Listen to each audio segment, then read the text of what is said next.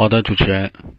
呃，为了遏制新一轮的这个新冠疫情的蔓延呢，法国总统马克龙二十八号宣布，法国将从三十日起再度实施全国封城。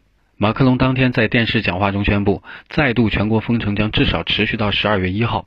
封城期间呢，禁止民众的一切非必要出行，因工作、就医或者购买生活用品等原因出行的话呢，将需要携带出行证明。禁止私人聚会和公共集会，限制跨地区的旅行。但是呢，不包括本周末的万圣节假期人们的返程。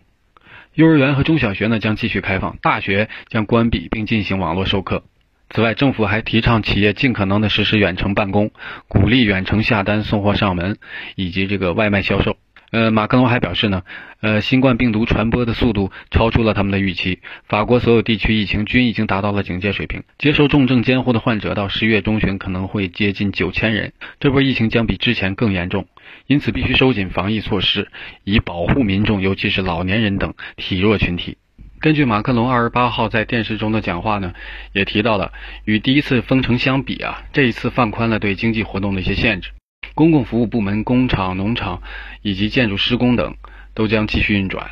为帮助企业缓解困难呢，政府也将恢复实施部分失业措施，即允许企业向政府申请减少员工工作的时间，而员工因此遭受的损失呢，可以得到补偿。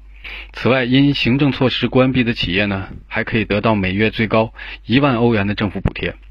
马克龙同时也表示，法国不会采取群体免疫策略。